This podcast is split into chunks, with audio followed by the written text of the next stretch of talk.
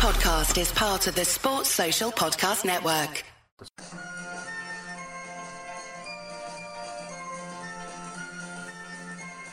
The Unholy Trinity Podcast. Three blues, three opinions, one Everton podcast.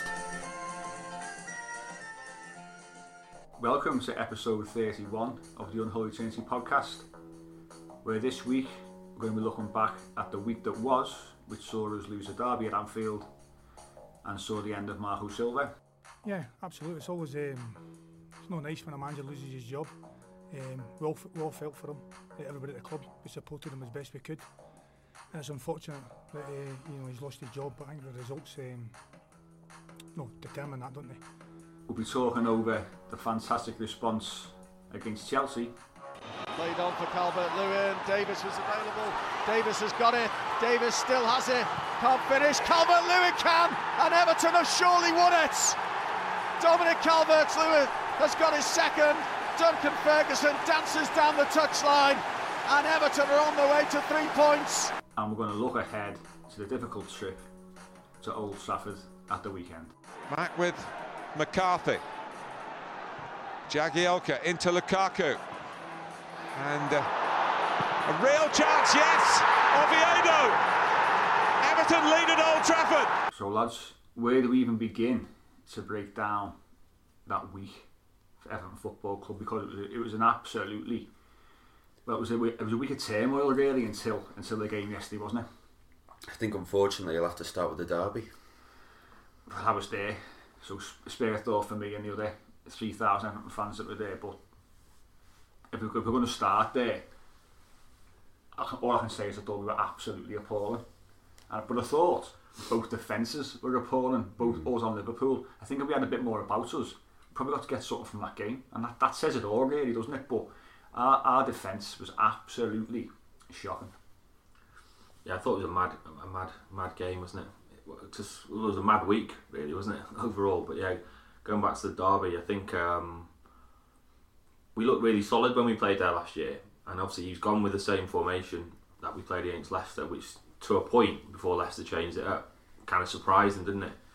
But by doing that, I think Klopp had the inkling that we're going to set up the same way, and he exploited that massively, didn't he? Uh, that long ball exposing Sidibe um, caught us out on far too many occasions because by doing that, we pressing high up, wasn't he, with the defence to compact the pitch, which worked against Leicester, obviously completely destroyed us against Liverpool. We just looked like we were going to concede every time a ball went over the top. Um, and it's just such a shame because I think if we could have stayed solid in that game, you know, even played Sneijder and, and obviously you know gone with four at the back, they were so bad at the back. Liverpool, we probably could have got something out of the game. Really, even though it's weird to say that with it being five two, isn't it? That's it. Didn't feel like a a true derby game at all, did it? I think that's the frustrating thing. That not only did we get done tactically, but some of the goals they scored should never have been allowed to happen in a in, in what I would call it what should be a Merseyside derby. So particularly the the Origi one where it comes over the top and he takes a touch with his left foot, it bounces, and then he side foots it in.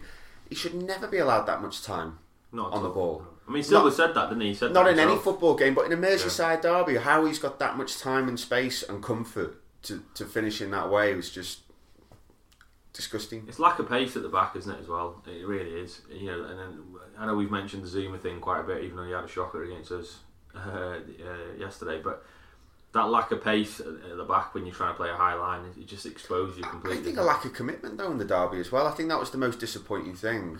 It was, it was a, the derby lacked intensity. I thought throughout, as you say, Peter, it wasn't a typical Merseyside derby, and I find because we, we tend to go go to Anfield and roll over and get our bellies tickled every single season. Apart from last season. Yeah, but yeah, but apart from last season, yeah, but we still come away with a defeat. Mm. But you, you, you tend to see a little bit more unforemost of Goodison Park, don't you? When obviously our the home fans are on top of the pitch and the, the, the willing the players on yeah, they, I mean, I didn't think the atmosphere was was, was great. To, be honest with you, um, I thought it was okay. Everton fans, I mean, when when both goals that we scored went in, you wouldn't know that we scored because it was even even when when Kean scored and it went two one, and you, you're back in the game. Make no, make no mistake, you're back in the game, yeah, yeah. and it was like half-hearted. Well, yeah, and it was just like you know, just deflated. It was, and I think I think that I think the obviously there's been issues with the manage- manager and his team, I suppose, and if you can't get a side up from a Merseyside derby, then there, there was something something that matter. But I think because they scored afterwards, it's five or six minutes. The the first goal went in. Mm. Um, that set the tone for the game, and you could see that the players were arguing. At one point, you know, Yeah. people sitting next to me were shouting something towards Jordan Pickford in the first half, and he's turning around and he's giving it back, and you just think, you know, that just shows you where we were. I think in, in terms of that moment in time, but in terms of how we set up, it shows you how wrong it was. And you know, Liverpool are a very good side, and it doesn't matter who they play against. This diagonal they play from the wing backs is, is always on, isn't it? They're always playing it. You saw it against Bournemouth yesterday. The same thing Yeah, happened yeah, again. yeah. I think it was Henderson this time. It's a long pass. Yeah, what, not what, not so long much wing backs, but Yeah. the, these long balls you play over the top. You know, it, it did for Bournemouth yesterday. Well, the second Um, highest team in the league that's played long long balls. Yeah, that yeah. says it all, doesn't it? It does, it does, but, but it works, and they're very, very accurate with it. But Silva, after half an hour, he changed it, didn't he? Took Sadibi off, um, made a change, brought Bernard on, went forward the back, and we looked at obviously a little bit better at that particular point. But when you go in ha- um, half time at 4 2, th- th- at Anfield, there's just no way back. And I mean, we had a couple of chances. Moise I wanted, I wanted to mention it 2 1 when we had that, and nothing was really made of it, which is drives you mad, really. But the, the, the tackle from Van Dijk. from Van Dijk on, on Calvert Lewin, that for me, he has people saying yeah he was shoulder to shoulder. It wasn't. He, if you look at him, he gets his foot across him as well. But he gets his foot across This him. is, I, I watched the um, the Manchester derby yesterday and the penalty given for Rashford. Yeah. I don't know if you both, Yeah, seen both it. saw it. Seen it, yeah. For me, fundamentally not that different from the Calvert Lewin chance. Nah, Yeah. not at. I mean, Calvert Lewin, look, it was a great ball from Sidibe, uh, not Sidibe, sorry, from Iwobi, who had a bit of an indifferent game. But it was a, you know, he's great at that, isn't he? He loves it. He, he, he's put a few and he put one in for Kean in the second half as well. Then he slide rule passes. And if Calvert Lewin has a better touch there, he, he's, you know, he's, he's basically in, in, on goal completely. But for, So for, for me, the the, the, the the so-called foul that's happened in both of those examples is exactly the same. A defender has got his body across the forward, Yeah. hasn't won the ball, Yeah. and has brought the forward down. Well, it's, it's a red also as well. It's a red. I mean, I know it's this double jeopardy thing, but apparently the ruling is only is only that uh, double jeopardy if it's kind of like um, like you know, an intentional an intentional foul. He's gone to do that, and he has gone to uh, to, to put him off. Um, no, he did- got nowhere near the ball, did he? He's nowhere near it. If it happens at the other end, what happens? Yeah. yeah well, Oh yeah, yeah, we know, we know. I mean, it's, it- it's a weird one because in a weird game, you're thinking we're 2 0 down here, and like you said, Mike, 2 1, we're still thinking what's going on. But that that's 2 2, it's a different Yeah, game, it isn't it? is, Different mindset. Liverpool, some of their fans were getting tetchy because they know how shocking they were at the back. Yeah. Because they're fullbacks, I mean, especially Alexander Arnold. I mean, he's, you can see why he gets dropped for some games. He's great going forward, but he's an absolute liability at the back, isn't? Liverpool You know what I mean? defend with two. They defend with two centre halves, and that's Yeah, well, it. Stan said that last week, Because he? yeah, because Yeah. They, pushed the fullback so so far up. But in regards to Alexander Arnold and, and Robertson, both of them could have been sent off. And I'm not, not you know, the tackle on the Well, I've not seen that stamp The stamp on the Charleston was Is that accidental or not? No, Just- no, no. look down and, And he was already on a yellow, wasn't he? Well, regardless of whatever, he, it's a red card Yeah. because it's, it's violent conduct. But yet again, you know, the the, the install Mike Dean, uh, whose kids Liverpool fans, got season tickets in the Kop as the as the referee. You know, you've got Atkinson on VAR, Andy Taylor's the fourth official. It was for Poland. So the, you know, then there was one where Tom Davies in the first half goes down, Robertson elbows him in the head. Not even looked at the penalty. We've said that already. There was little things. It was he was quite keen to pull Everton for things, and not so keen to pull Liverpool for things. And that's what that's what drives you nuts. I'm not going to. I'm not saying that, that that cost us the game because we were so poor. I don't even think we would have got anything from the game anyway. But it's things like that, and we all called it before the game. He's never been given a Merseyside derby at Anfield for a reason, and for me that showed. That showed um, in midweek. But you know, let's let's try and move I on. mean, from o- overall, we were outclassed. We we? were What- outclassed, What, worry, what worries me the most is that they could even, you know, it's even a bit of arrogance as well, saying, "Well, we'll drop, we'll drop Salah, Mm. and you know, we'll we'll kind of rest some of our best players and still think we'll beat you." I mean, that's. I think that's a kick in the teeth a little bit, is saying that I can afford to drop these because then uh, you know I'll, I'll rest him for the next game because then Mane didn't play at all yesterday, did he? Mm. So then you think like it's it's it's frightening, really, absolutely frightening how they can do that and still win five two. Yeah. I think, I think one of the positives for me, if you can take a positive from a, a 5 2 defeat in the Merseyside derby, was Moise Kean. I know he didn't score, arguably should have scored, but he came on and for me, he looked hungry, he looked raw, and you can see he's got quality there. you can see he's got untapped potential. He That caused lad. them. He Yeah. caused them problems. The, the first thing he did, the ball was played um, to in the air, and basically he got in front of Van Dijk, held the ball up on a corner straight away. First thing that he did, Yeah. and he just, you know, he, he gave Van Dijk something to think about because he's, he's a big lad, Moise Kean. You know, he's, he's he's he's powerful, and he had that one, he had that chance, didn't he, where he went I through. know, you know what? And That's such a Van, Van, chance. Van that. Dijk shouted, didn't he, when as he kicked it? Have you seen it? Van Dijk No, actually not seen shouts to put him off. Obviously, he's You're not allowed to do that, are you? Well, that- you do what you. It's Yeah, well, no, I'm not saying like send him off, for but it, are you? no, but gonna be pulled for apparently it's are like unsportsmanlike, isn't it? He's not going to be pulled yeah. for an eye. You know, he, he was beaten. He, he beaten Van Dijk for pace. He was through. Um, and I mean, Mane just missed a sitter just before Oh, that, yeah, yeah. So then yeah. you think four three though. Yeah, four three, was still probably ten to go with Yeah, yeah. with with, with uh, added time. They would they would have they would have got a bit touchy, yeah. They were getting yeah. nervy anyway. It was it was quiet. Um, and they were getting nervy. You think if that one goes in the bottom corner, then then it, make, it makes for a really interesting finish to the game. But it wasn't to be. And, as, as I say, we, we, we had many many issues um, at Anfield, and it's something which which ultimately um, as well ultimately cost Marco Silva his job at the end of the day, didn't it? Um, so it, it went from from Anfield. Um, to to the sacking of the manager, which and it was a strange day, wasn't it? Thursday.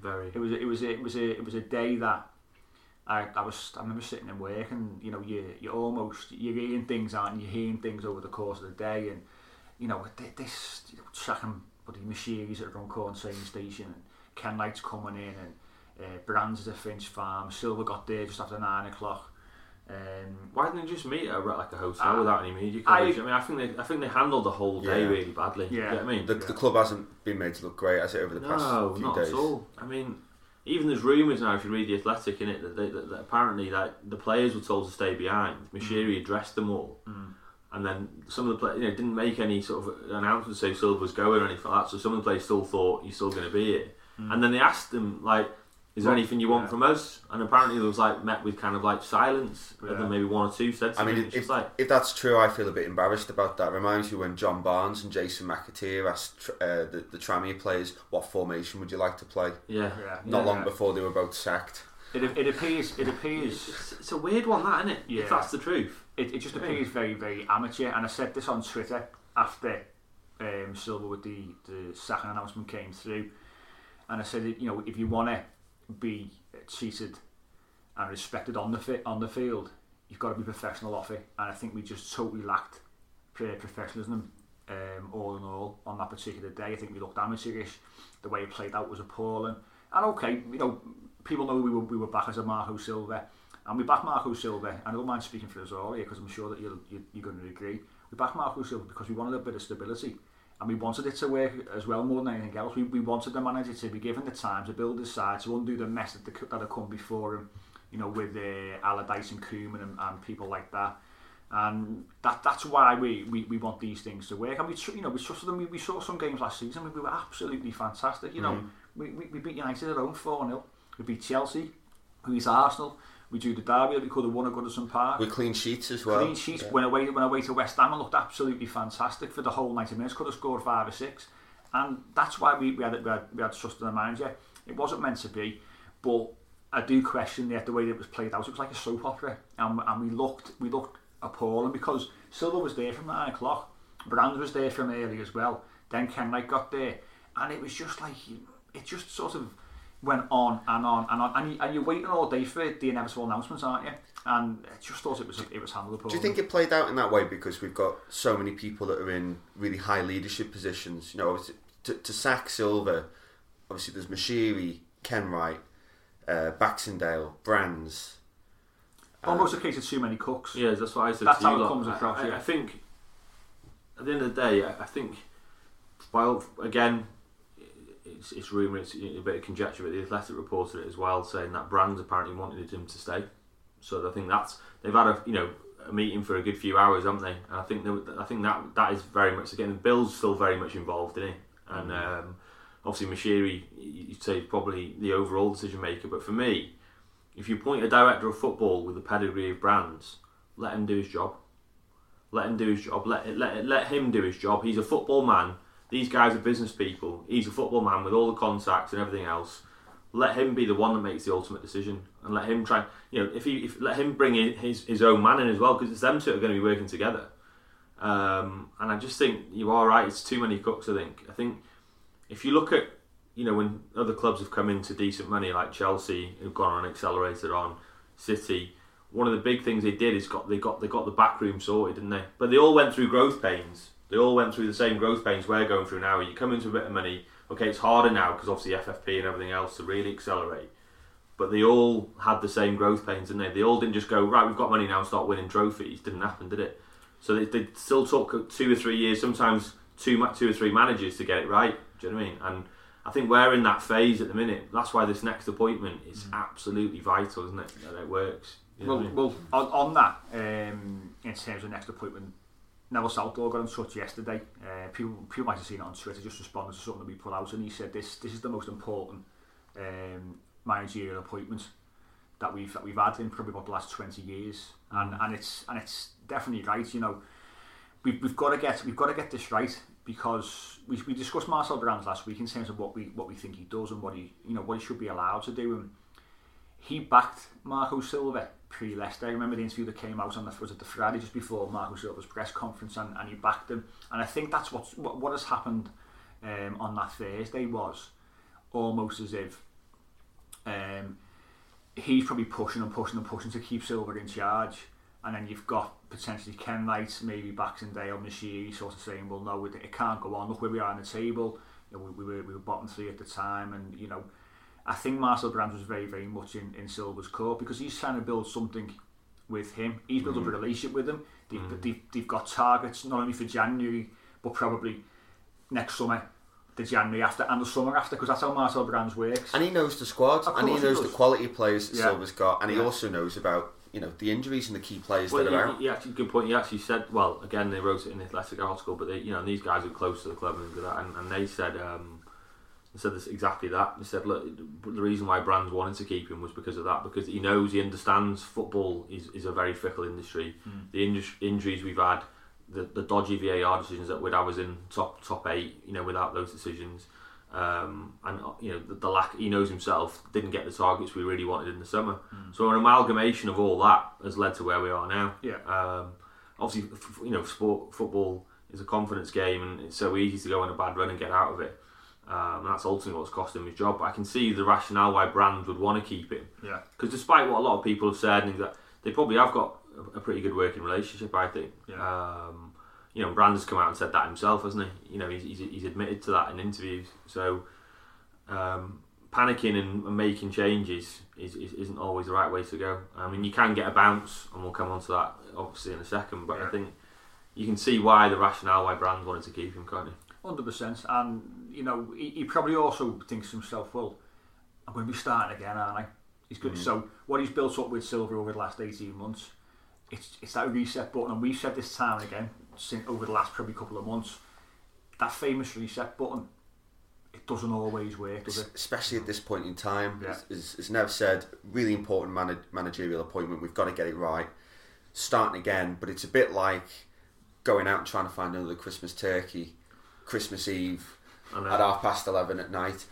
You can only pick up what's what's on the shelf, can't you? And and I think a lot of Evertonians that have called for Silva's head, yeah, fair enough. Results haven't been good enough. No one likes to see where we are on the table, but look at the managers on on that shortlist. I don't think anybody's overly excited or enamoured with this so-called top four. Well, let's well let's let's discuss that. Like, you know, um, in terms of what who is on the show, shortlist, because the the early front runner was was David Moyes. Now you all know my opinion on David Moyes in terms of coming back to the club. I don't want him anywhere near the club because he's he's had his day, and it was and I've said this last week. He was great at the time, fa- absolutely fantastic what he did for Everton Football Club at, at that particular time. Football's moved on. We've moved on as a club. It's a different football environment. It's not going to work. Forget it. Okay, but but on on that Thursday, he was very much in the frame, wasn't he? And there was a lot of talk of Kenwright's pushing for David Moyes, and we, I mean, we heard, and we will never say who we heard this from, but we heard that Cahill and Moyes were literally waiting for the nod, weren't they? They were mm-hmm. they were holed up somewhere, and and Moshiri wouldn't sign off on the deal, which I thank I thank um, Farhad Moshiri for that because Screams Bill that, doesn't it it? does, and, and I, you know, I love, I absolutely adore Tim Cahill. By the way, he's probably my my favourite Everton player of the last twenty years. But it doesn't mean he's got a divine right to come in after coaching under 14s and, and working through his badges to become Everton assistant manager. That would just be a pacifier in terms of, well, here's David Moyes, who a lot of you don't want, but we brought him Sinclair as well, just just to calm us all down. Come on, let's let with this with professional football club, we're in the Premier League, We're Everton Football Club. That's not how we operate. So I was delighted when his his odds sort of went out and. He's now gone on the back burner, which is great for us. But Don't rule it out yet, though, mate. no, I won't. No, listen, I, I won't do. But the, way- the way things are going, it's not looking particularly likely. But if we go Well, through, Gallardo came flying in, didn't he? Yeah, He was something like, massively. wasn't he Yeah, like four to 30, 40 three- to 1? three to one. Yeah, Yeah. and he came flying in. But apparently, hasn't he? Some, some, He went, he went down to 8 to 11 at one point, Ga- Ga- Gallardo. Hasn't there Um, been noises saying now that he's going to be doing another couple of years? Is it? But he's gone up to 16 to 1. So so as we're speaking now, he's 16. I wonder what drove that price there. I wonder what that is. Well, we, we'll see. Arteta's 20 to 1. He's gone out. Pochettino apparently turned us down after an approach. We did approach Pochettino. Has that he's- been confirmed he's- he's turned us down? Well, according to the Athletic, he, he turned us down, yeah. So we've asked the question whether that's it. We've asked the question to pacify people to show we've got ambition. I don't know, but apparently we've we've asked the um, asked the question. Um, if we sort of work back up towards the top of that list, so Gallardo 16 to 1, Eddie Howe 14 to 1, don't want him. Moyes is 6 to 1. So we, bear in mind, he was about 1 to 5 at one point on Thursday, so he's gone down to 6 to 1. Pereira, so Thursday night, Sky Sports News reported, and a lot of other media outlets were saying that Pereira was the favourite, uh, currently over in, in China, former Porto manager. Um, I don't think he's going to be particularly well, well suited. Take it with a pinch of salt with Sky though. 'cause You They've do. got Sky Bet. Of course, yeah, of course. I And totally they, agree they, with they that. do that to get people to throw money at. I mean, his CV doesn't scream what we'd want No. for me. I mean, Mm. he's. You look at his background. You know what I mean. Um, he's won similar places to where Silva's won. Uh, he took he took uh, 1860 Munich down, and then before he went to China.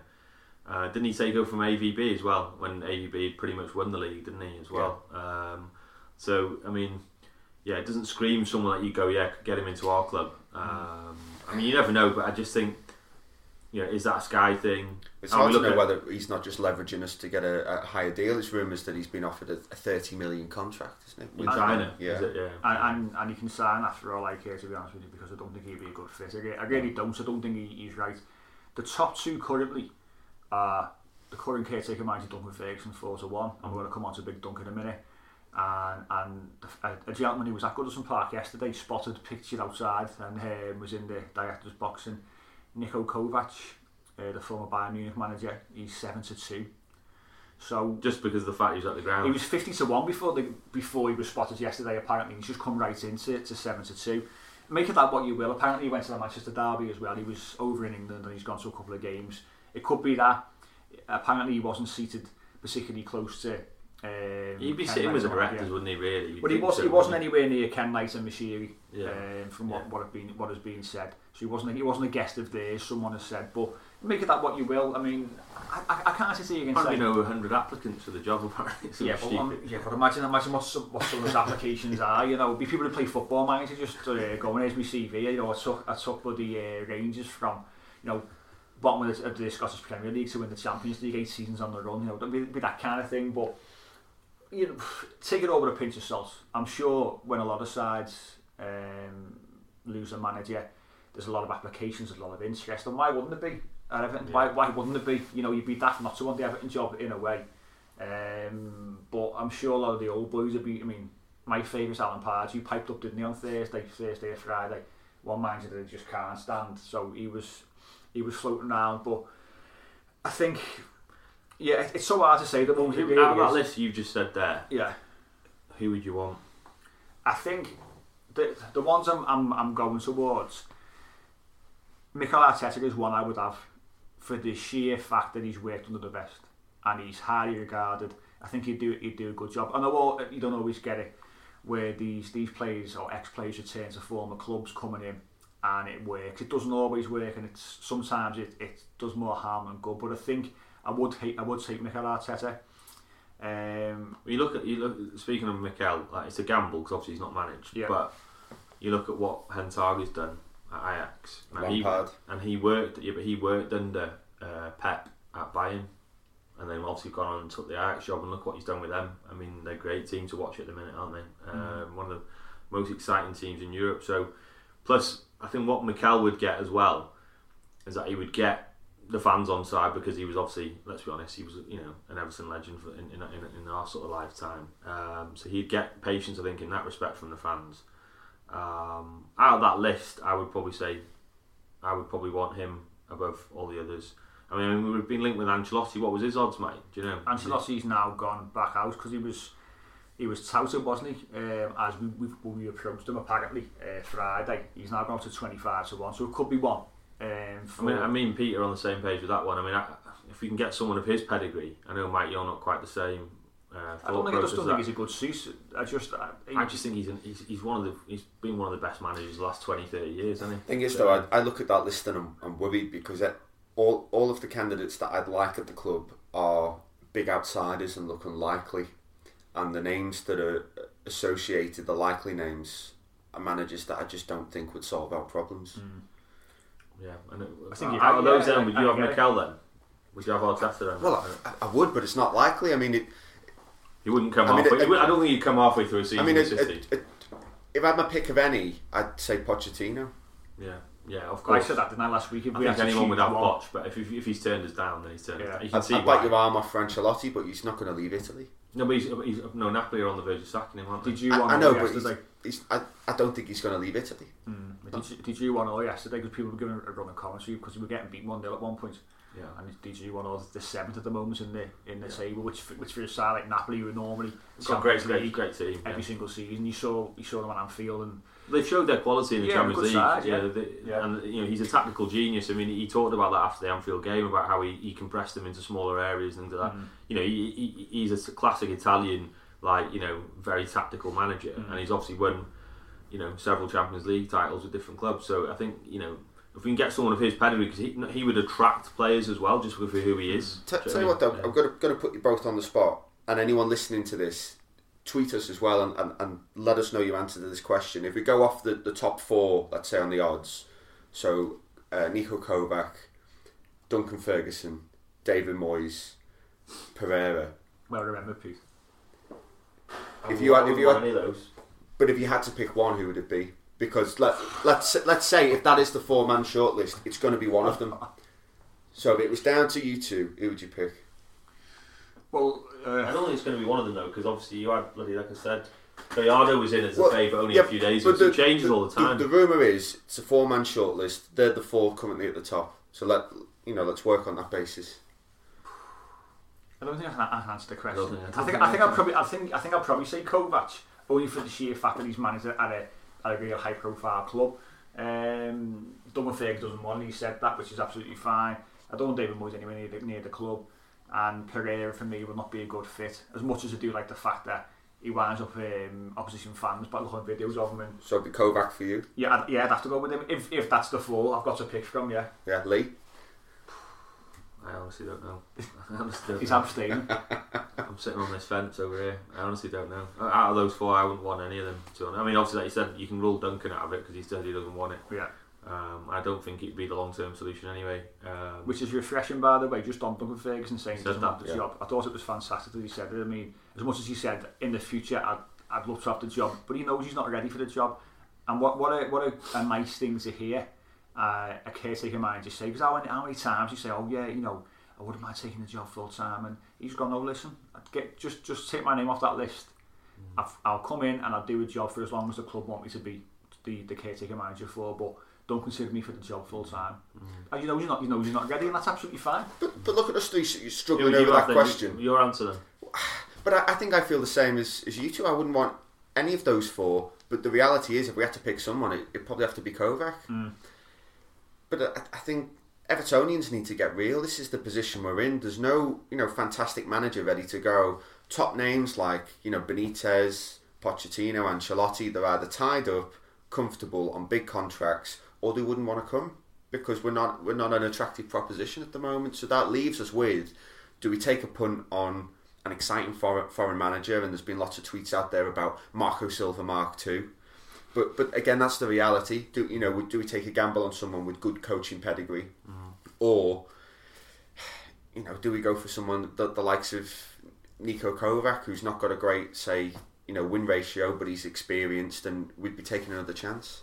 I know. Well, I was at a lunch um, uh, over on the Wirral on, on Friday with, with Tony Cottee, and I had a chat with him. Um, and he and he, you know, the names he was throwing out was like, well, I definitely uh, when when we get someone like an Everton type manager like Sean Dyche, Or and then I said, well, no, I, would, I wouldn't really feel that. I don't think many fans would want that Tony. And he's, but you know, someone like him, or you know, a, a, a lifelong Everton fan like Eddie Howe, things like that. And I'm just thinking like bloody hell, mate. I mean, like, who, who do you want as here? This, I would have none, none of those two at all. I think, I think Um, it shows how That's how he was thinking. That was his mindset. And that's an Everton style manager. Should- Like Dyche is his number one choice. I mean, I'm thinking like, But Tony Cottee's in that Mm. media world, and you know, you, you, you see Osman yesterday when he was getting interviewed for BT Sports, and he put him on the spot. Um, our favourite Chris Sutton talking nonsense as per usual, but saying because he, he, he said Alex Neil, Chris Sutton, so se- tells you all that you need to know about him. But Osman was pushing for the, the, the David Moyes agenda again, and it's just he, he needs to he needs to just move on. We're not David Moyes Evan anymore. but he was his best mate. He was, yeah, because, because he probably knows he, he, get, he get a job out of it. And that, that sounds really shallow, but that's how I feel about the, the old boys pushing for Moyes because he had his time and it was great in terms of what he did.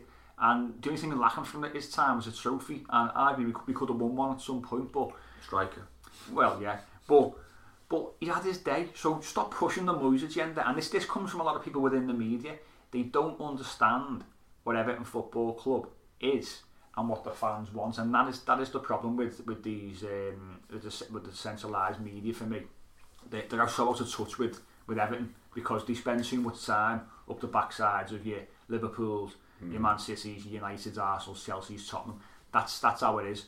Um, but time will tell. You know, I, I fully expect a decision probably in the next seven to ten days.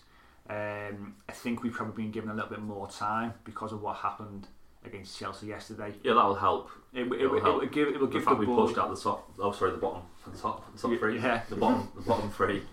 it will do. Your telly's upside down. yeah, which it was. it, it, it will do, and, and that's what we're going to come on to now because yesterday Duncan Ferguson's Everton put in a fantastic performance against Chelsea. So stick with us and we'll be back in about 30 seconds give it everything. Together.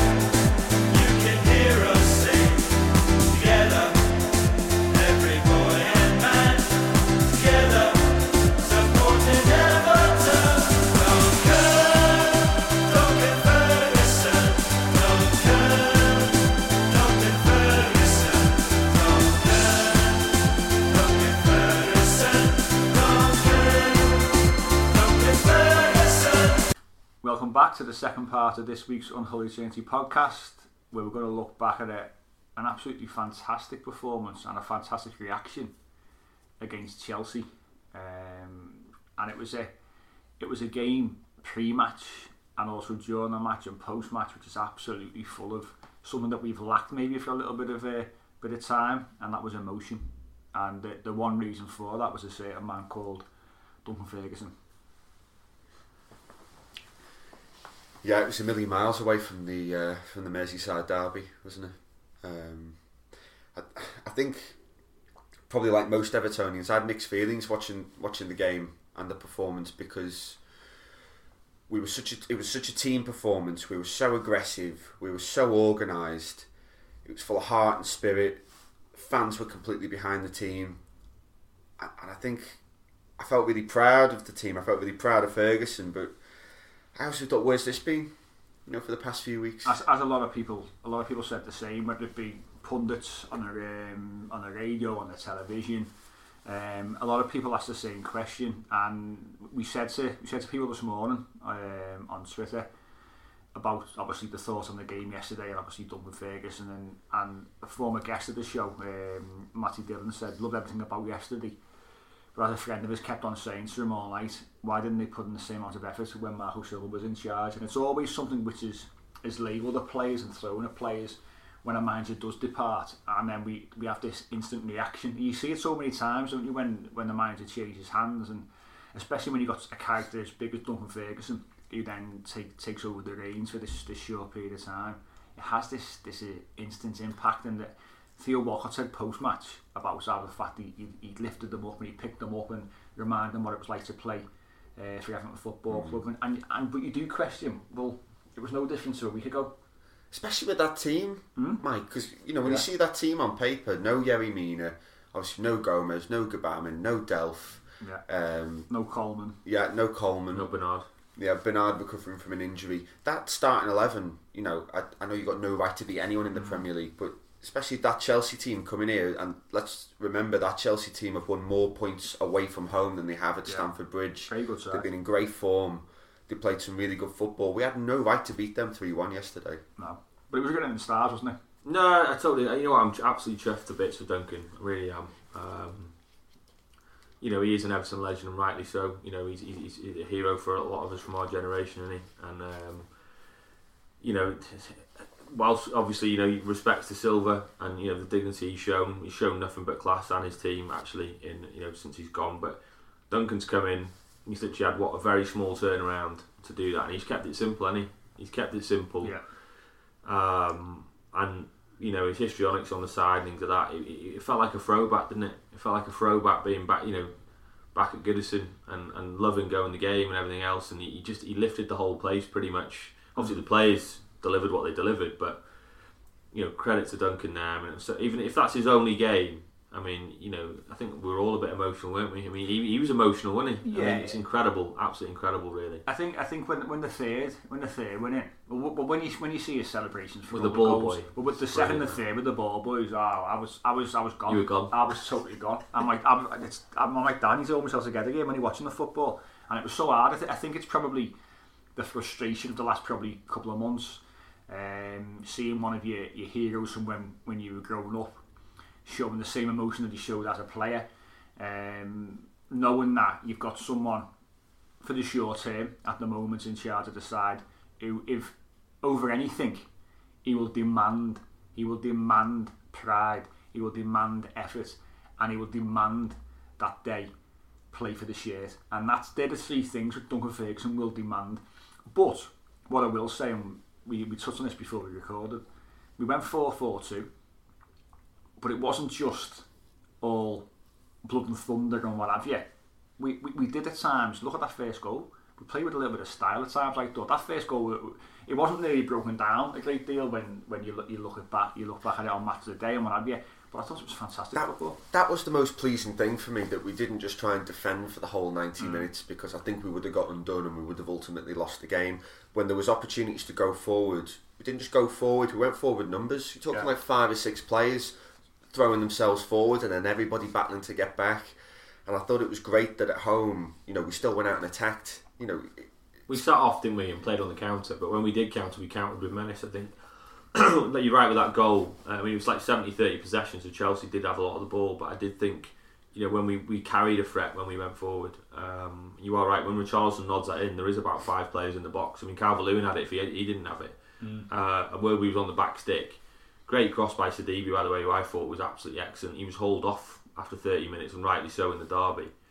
I thought he was absolutely outstanding yesterday. He was like, you know, flying into attack, aggressive, um, and obviously again, what a ball in again. Um, and Richarlison, uh, how many, what's that combo now? They've, they've, they've That's three. That's, that's three now, yeah, isn't it? These assisted, yeah, yeah. And it's- that's a great cross on the run. That Yeah. and, and and it's a good finish as well. He's so good in the air. Richarlison. Um, one of my worries is that with Silva going, and this is yet to be seen yet, but you know, would it affect people like certainly him, who obviously looked up to Silva? But um, one thing with Richarlison, he clearly loves the club, doesn't he?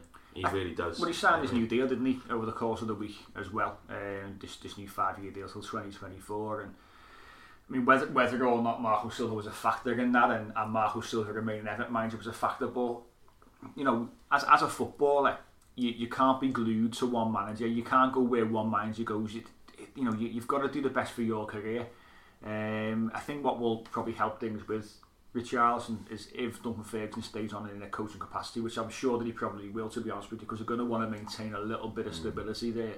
Yeah, for all the people, by the way, saying that as well, what's he doing? He's seen our four managers and all that. You know what I mean? I tell you what, I think Duncan everyone Ferguson would have been is told- eating those words a bit yesterday. He is told what to coach by the manager that he works for. It's as simple as that. That's how it works. He's employed by Everton. He's in, he's almost employed by the manager to to basically instill his ideas into training. And that's what he does. So he had the chance this weekend. Really, you know, he had a, such a, a short turnaround to do it. He had a chance to, to put his imprint on on that Everton side, and it was a Duncan Ferguson performance, wasn't it? I don't think he's got enough credit for, for how he set the team up, as you say, with such little time, but also there were quite a few subtle and not so subtle tactical uh, tweaks that people noticed yesterday. So a big one was that you know the shift back to man marking are all Yeah. set, set pieces. So man each, you know, taking responsibility, no hiding place on the pitch. Another was uh, set pieces. So Gylfi Sigurdsson and Lucas Digne were no longer taking the longer set pieces. You saw, we saw Mason Holgate take a couple, and Schneiderlin as well uh, played the diagonals into the box. So he's, he's clearly gone back, not so much to basics, but I think just to doing the fundamentals right. I didn't see Well, one short goal kick, by the way. Yeah. Where we have the two centre halves in the box. Look, I didn't see any of that. I don't mind that though. I mean, if you, a lot of teams play that way now. If it's done properly, you can you can expose teams if you get out of that little press. But you are right. You went back to basics. You kept very much the the, the team clearly had a shape, didn't it? Yeah. Clearly had a shape, and um, they, were, they were drilled into kind of saying, look, don't lose your shape, stay in, make it make it hard to. Because every time there was a loose ball, we seemed to win every 50-50, didn't we? Every we 50-50. in there, yeah. You know, almost the opposite of some of the other games we've been in. Uh, picked up every second ball. We just harried them because they, they, they, played pretty well, Chelsea. Let's have Yeah. it right. I mean, they knocked it about, even though, we, what was it, we'd done the most tackles of any team. 37 the tackles. Well, the, the most tackles of any Everton team since For over a decade, 2008, yeah. wasn't it? Yeah. 37 tackles, the most obviously of any Premier League side this season. That tells you all that you need to I know. about, about the commitment of the players. And again, we question, well, where's the commitment under Marco Silva? You always get that bounce, mate. You- You, always we- do. I mean, I what I don't want us to fall into, and, and maybe this is not trying to put, uh, you know, take the shine off it a little bit because it was a great win and we were all just to bits with it. We needed it. Um, you don't want us to do what United have done. You know, I mean, have a bounce effect, then get Ole in, Ole at the wheel. Ole at the wheel. Yeah, you know what I mean. Ferdinand's comment. But do you know what I mean? We don't want to kind of fall into that sort of trap of get, getting the bounce, and as soon as the players know, then okay, now he's in perm, and then drop our levels again. Do you know what I mean? Which has obviously clearly happened at United. Um, I mean, he was only literally probably a game away from the sack the other day, isn't he? You know, they've, they've turned, turned the corner again for like the fifth time. But um, you know, c- credit to Dunk. I think you know he, he's, he's like you said, Pete. In the short time he's had, he's, he's set us up.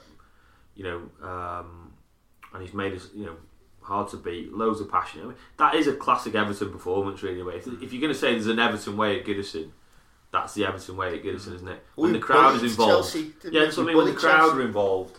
And and, they, and and Lampard said it himself, didn't he? As soon as they got the early goal, we just knew it. The crowd were involved then, and then you knew it was going to be an uphill battle from there because mm. they carried the rest of that team. You can see the players, and it the difference it makes to the players as well. Yeah, it's. It's such a fine line between like you know, like we saw against Norwich, where chalk and cheese, mm. where the crowd are almost detrimental to the team because obviously we're absolutely fuming the way they're playing. Mm. To then the opposite of that, where they're riding a wave and everyone wants the ball. It gives them an extra one or two oh, percent, and, that- and that's the difference between winning or losing a game at times, isn't it? Yeah, and that's epitomised nothing more than Calvert Lewin's performance, who I thought that's his best performance in an Everton shirt, isn't it? I'm You know not, what I mean, not getting carried away, but I think that's a fundamental quality of a winning side. I think you look at Man City this season. I think a big reason they're not picking up as many points is they're not as nasty.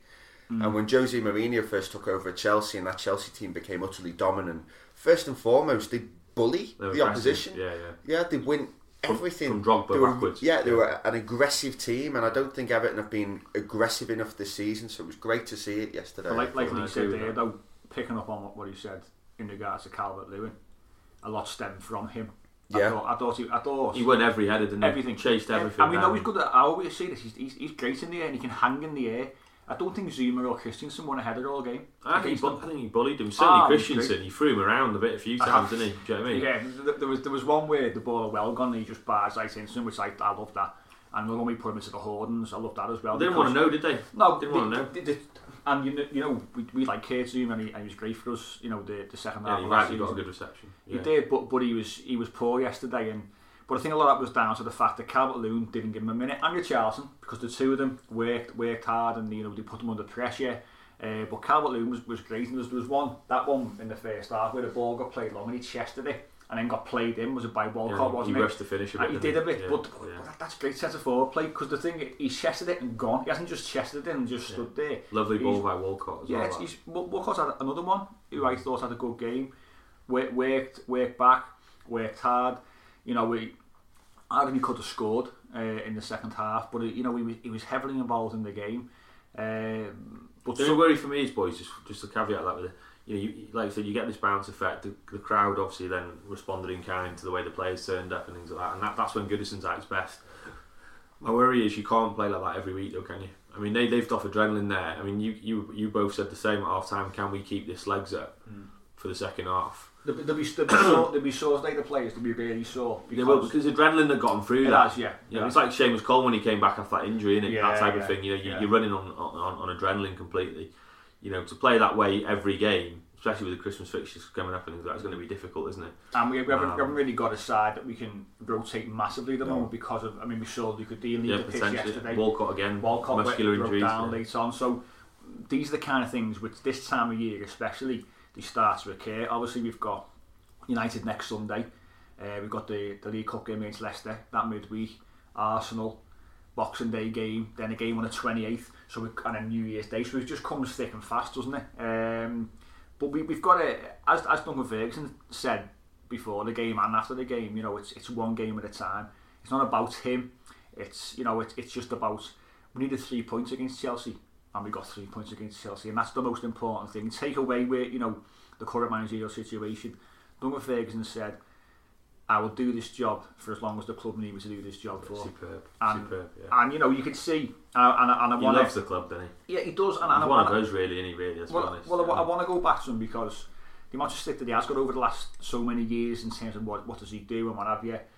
You, you saw him, the, the full time whistle went yesterday. He came onto the pitch. Just look at it, look at the man's eyes. He's glazed over.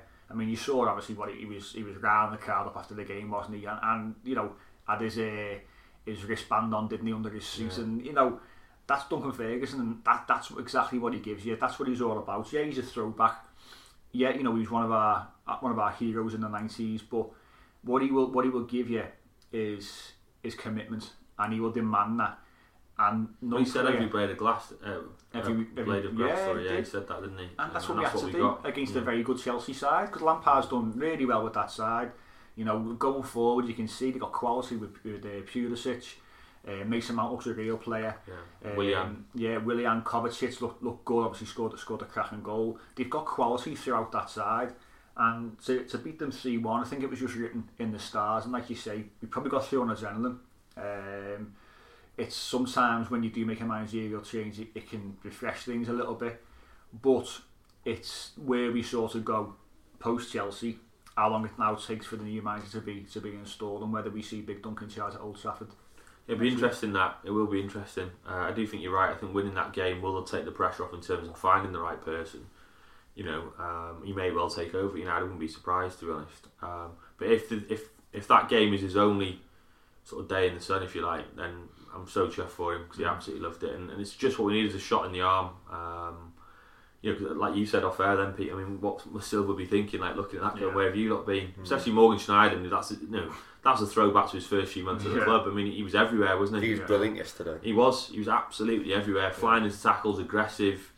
Um, I thought, you know, I mean, people, we came in for a bit of stick. I thought he had an indifferent game, but I think he, what he gives you, he just gives you something else. Iwobi for me, I think he, he, he spots the pass, doesn't he? Well, Uh, well, well, to be fair, I know he struggled a bit yesterday, but he does. Duncan, Duncan highlighted straight away in his He did mention him, didn't he? post-game, Yeah, he yeah. said in terms of his pressing and the pressure he put on Chelsea, we were second to none. And that's what sometimes fans don't see. I know it wasn't his best game, sort of from a creative point of view, Yeah. but in terms of the, the work ethic and, and putting him under pressure and what have you, that's what Ferguson demanded. That's what he gave him. And you know, you've got to take the positives. You know, he was on all game. He worked hard, and end of the day, you know, he's he's number ten, and where he was playing again yesterday is not his best position. We know that, and we know it restricts him. And until we, we get to the point where we get sort of a bit, more cover in centre mid, um, we're not probably going to see him there a great deal because Sigurdsson's having to play at the moment because of the fact we, we are short. Um, Otherwise, he wouldn't be playing Sigurdsson. He's way out of form. he, he is, He's like he way is. out of form. But to end this, I just want to just one player that I want to just pick up on, who I thought was fantastic yesterday, was Mason Holgate, because he's been he started when he came back into the side, he, he did re- really well. He's had a couple of indifferent games, I think. But against Chelsea, I thought he, he was the, the senior partner in that partnership. I thought he got Michael Keane out of trouble a couple of times. And he's another player, he's another example of what sort of hard work and commitments can actually get you. Because I agree thought, with I that. thought he was fantastic. Definitely. He's a leader, isn't he, Mason? I think He's you know. showing it. Yeah, he'll Yeah. go on to be a leader. You saw him in the chain, uh, sorry, in the tunnel before we went out, give shouting it, giving it. Yeah, yeah. You know, he's a confident young lad, isn't he? Sometimes overconfident, really. That's where he gets into trouble because he switches off. But I think you are right. I thought he had a really good game yesterday. He made some great blocks. He was everywhere. That tackle on Mount. Oh, second superb half. tackle that. Superb tackle. And then uh, he, he put a great block in as well. I forget who it was, the Chelsea lad who was in on the left. Oh yeah, yeah. But that was um, Mount again, wasn't it? Was it Mount again? Was it? Mount Yeah. hit it and he's blocked it, and then um, Aspilicueta hit the rebound and Pickford Yeah. slipped it over, hasn't he? It's, it was the type of game though that, that suits Holgate more. Yeah. I think he, he struggles more when you know we play higher line and it's those balls that are threaded through. He's, he seems to struggle a bit more positionally, and I Mm. know he's young, but we've had the question a few times on the podcast, haven't we? Is he good enough for Everton, and Yeah. will he sort of make the grade? So I thought he had a great game, but I think for me, the questions around Mason Holgate will be answered across the course of the season. Really, when we, Agreed. we and, start. and we still need to address that void at centre half because obviously Mina was injured yesterday. He Go back in to- for Zouma in January. Price will be lower now after that performance. It will. Plus, and, the- the- and they the haven't- tran- it's been the transfer yeah. ban's now now been lifted for Chelsea, so they're expected to spend a bit of money in January. Now, whether Lampard, he, he's, I can't see him going, going on a massive spending spree, but they are linked with, with Nathan Ake, believe it or not, who went off injured for Bournemouth He's yesterday. like but they're, they're linked with him. Um, so if they're buying centre halves, then the potentially is no future for Kurt Zouma. But also, we, we can't just assume that the new manager who comes in is going to want to go and buy Kurt Um, there, there is other centre halves out there, I'm sure, but that, that's a question for another day. But what we're going to discuss now is, is the United game on Sunday and whether Big Dunk is still going to be in charge.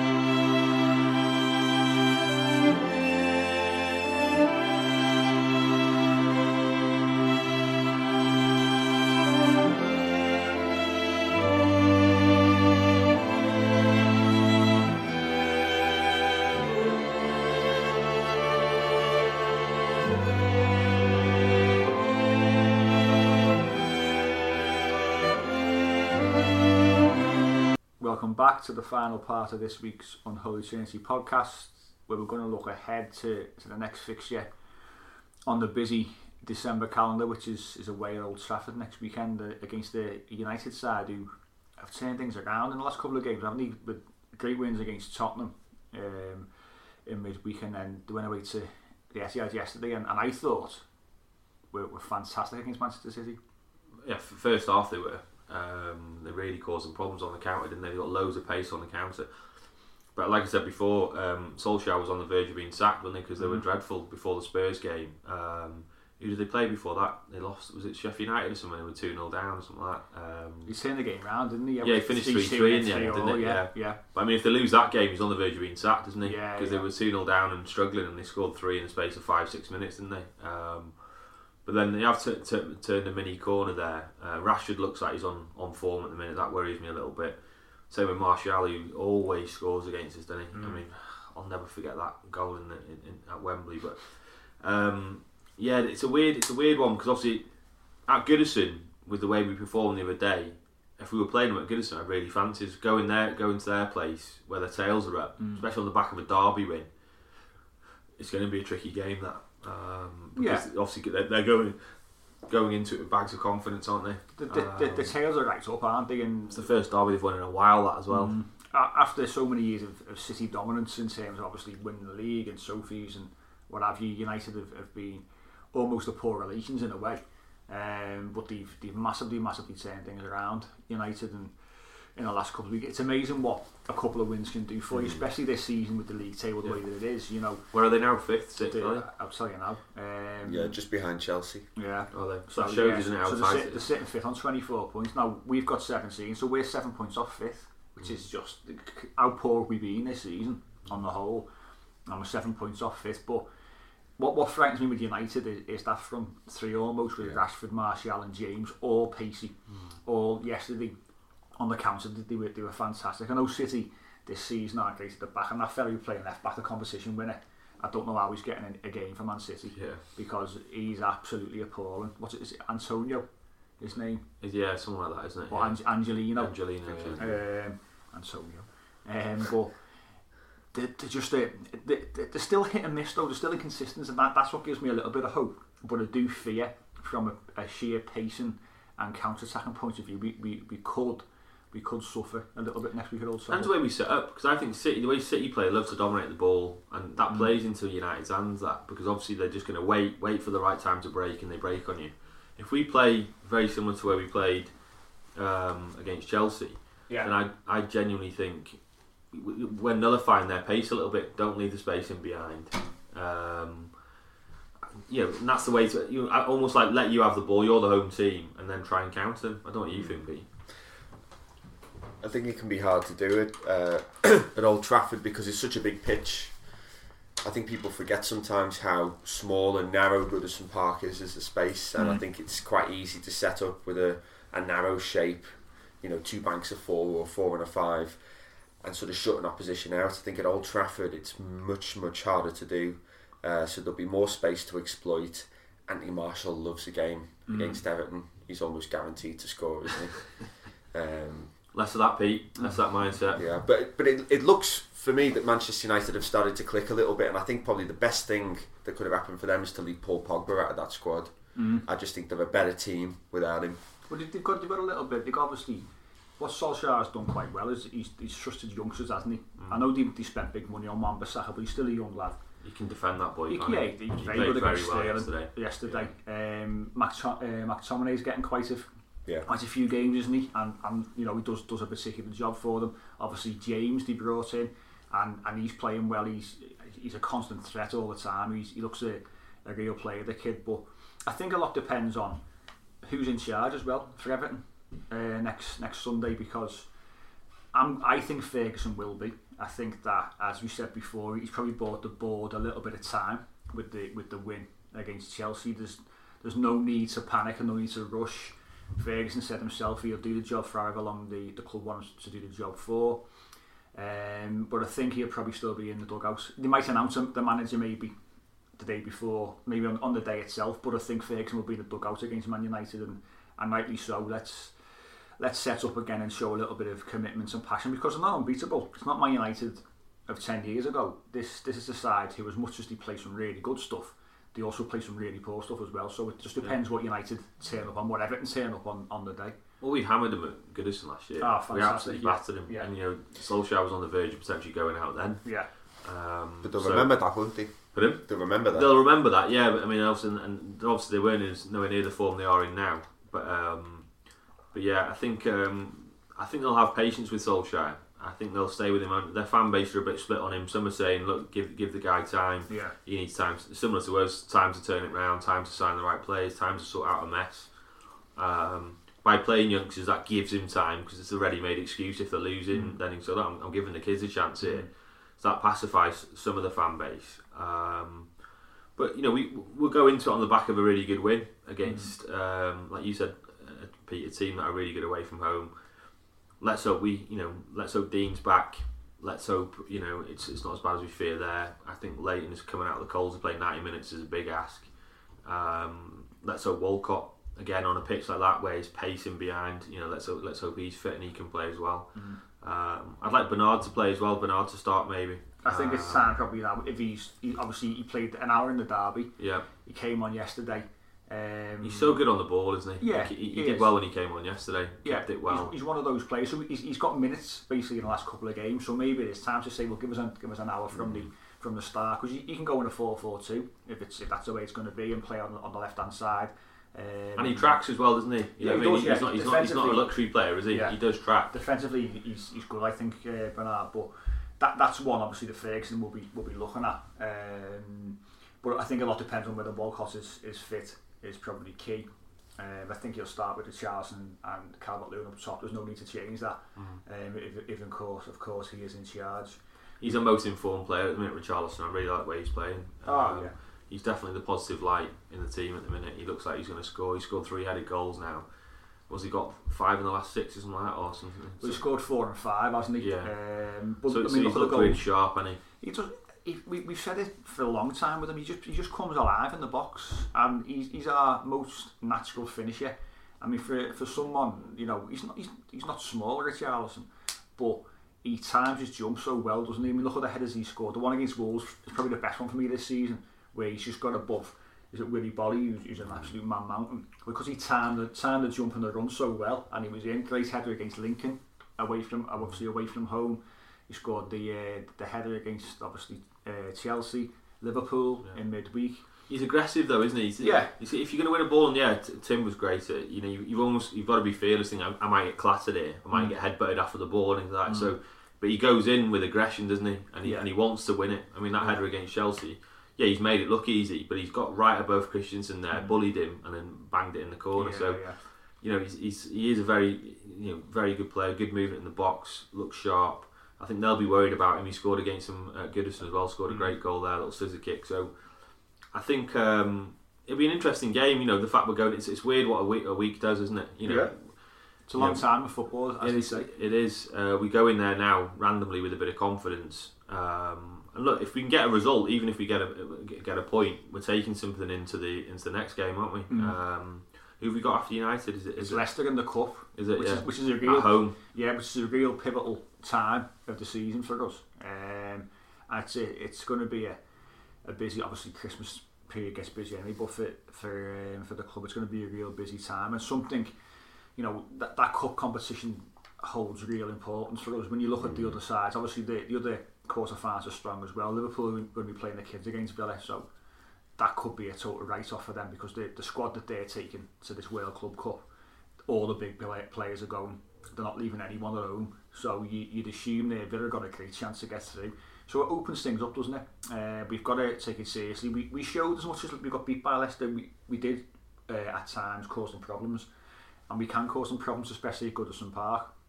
Um, but that's really important. But we need to, you know, as Ferguson says, it's one game at a time. Next game's Man United.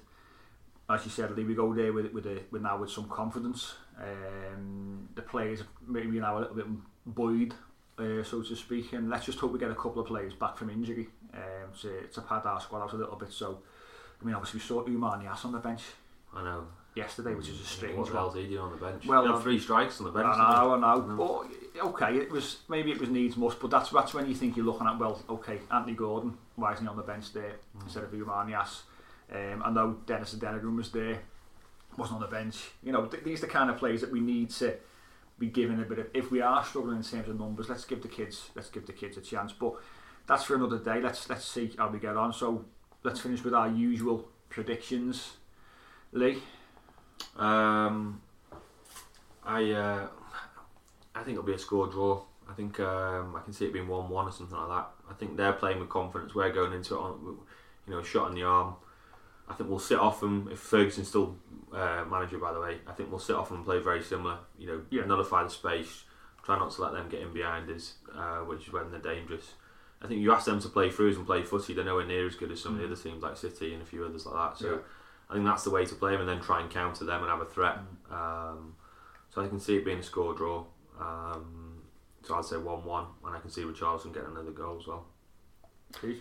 I was going to say the same, so for the sake of being different, I'll tweak it slightly and I'll I'll go with the romantic prediction. 1 0 Everton, Calvert Lewin header. Oviedo. Hugs all I around. Hugs all around. With Oviedo, I was out at that game when he scored that because that was a hoodoo that we broke there for years, wasn't Yeah, it? yeah. Um, 2013, wasn't yeah, it? superb. Just, at, game. just at the anniversary of that game, because I think it was the 4th of December, something like yeah, that. yeah, Um, so that, that's just gone past. great Uh, game that. Let, let's, you know, it's possible. Um, I think it'll be a draw personally. I, I think I was going to say one on myself. I just think that both sides obviously have got, got a bit of confidence. Um, we will set up and be, be hard to beat if Ferguson is in charge. But even if a new manager comes in, he's not going to in, instill loads and loads of changes in the space of a few days. So I do think I do think we'll get something from the game, um, which will put us in in a decent position going into Leicester um, at Goodison Park in the cup, which which as I said before is, is such a huge game for for our season and could be the introduction of a of a new manager pre-game as well. Well, they drew they drew two two, didn't they, with Villa Mm. at home recently. Yeah. Um, That was, that was that was only the weekend before the Tottenham game. Wasn't Yeah, it? that's what I'm saying. So So, so, so, yeah, so, so yeah, exactly. So, and obviously they beat Spurs two one, but Spurs were not at the races at all that day. Um, so, you know, the whole thing about Mourinho coming back and all that sort of thing, they were probably up for it just for that reason, Yeah. weren't they, the players? Um, but I think um, you know you got to remember that it was only like a week ago when Villa went there and got a point. Yeah. Maybe could have got more out of it. So. Mm. You know, I think you can if we can. You know, if we nudge ourselves in front, the crowd will start getting on their case a little bit. You know, it is very much teetering on the edge. We've got a few mates who are United fans, and they say the same. You know, it's not there is a real mix in the uh, so split in the crowd at the minute to how Yeah. the team's playing and the manager and everything else. Um, so let, us see. Hopefully, we'll go there and get something. Um, be great to go there and get something before the cup game, isn't it? And go into that cup game on the back of a result. Hopefully, because that's a really big game in it now, Leicester. Isn't it? Yeah. I mean, if you can get into the semis there, Anything can um, happen, can't it? I know, yeah, I know it's I know it's two legged, but anything can happen over the course of two legs and Oh, is it two legs? Is it? semi finals always two legs in the Oh, not not the next. Not no, the no, no, no, no, sorry, yeah, semi yeah, final. yeah. Sorry. So, so if you if you can if you can get through, then it's Yeah. it's a big it's a big deal, isn't it? Um, but let's see what happens. Let, let's hope for uh, the positivity can continue um, over the course of this week, and obviously next weekend's against United. So thanks for listening. Catch us next week. We'll be post post United recording straight after, no doubt, because it's uh, two o'clock kick off next next Sunday. We'll we'll look back at the United game, and we'll look ahead to a pivotal week of the season uh, at home to Leicester in the Carabao Cup, and then the the game against Arsenal the following weekend. So we'll catch you then.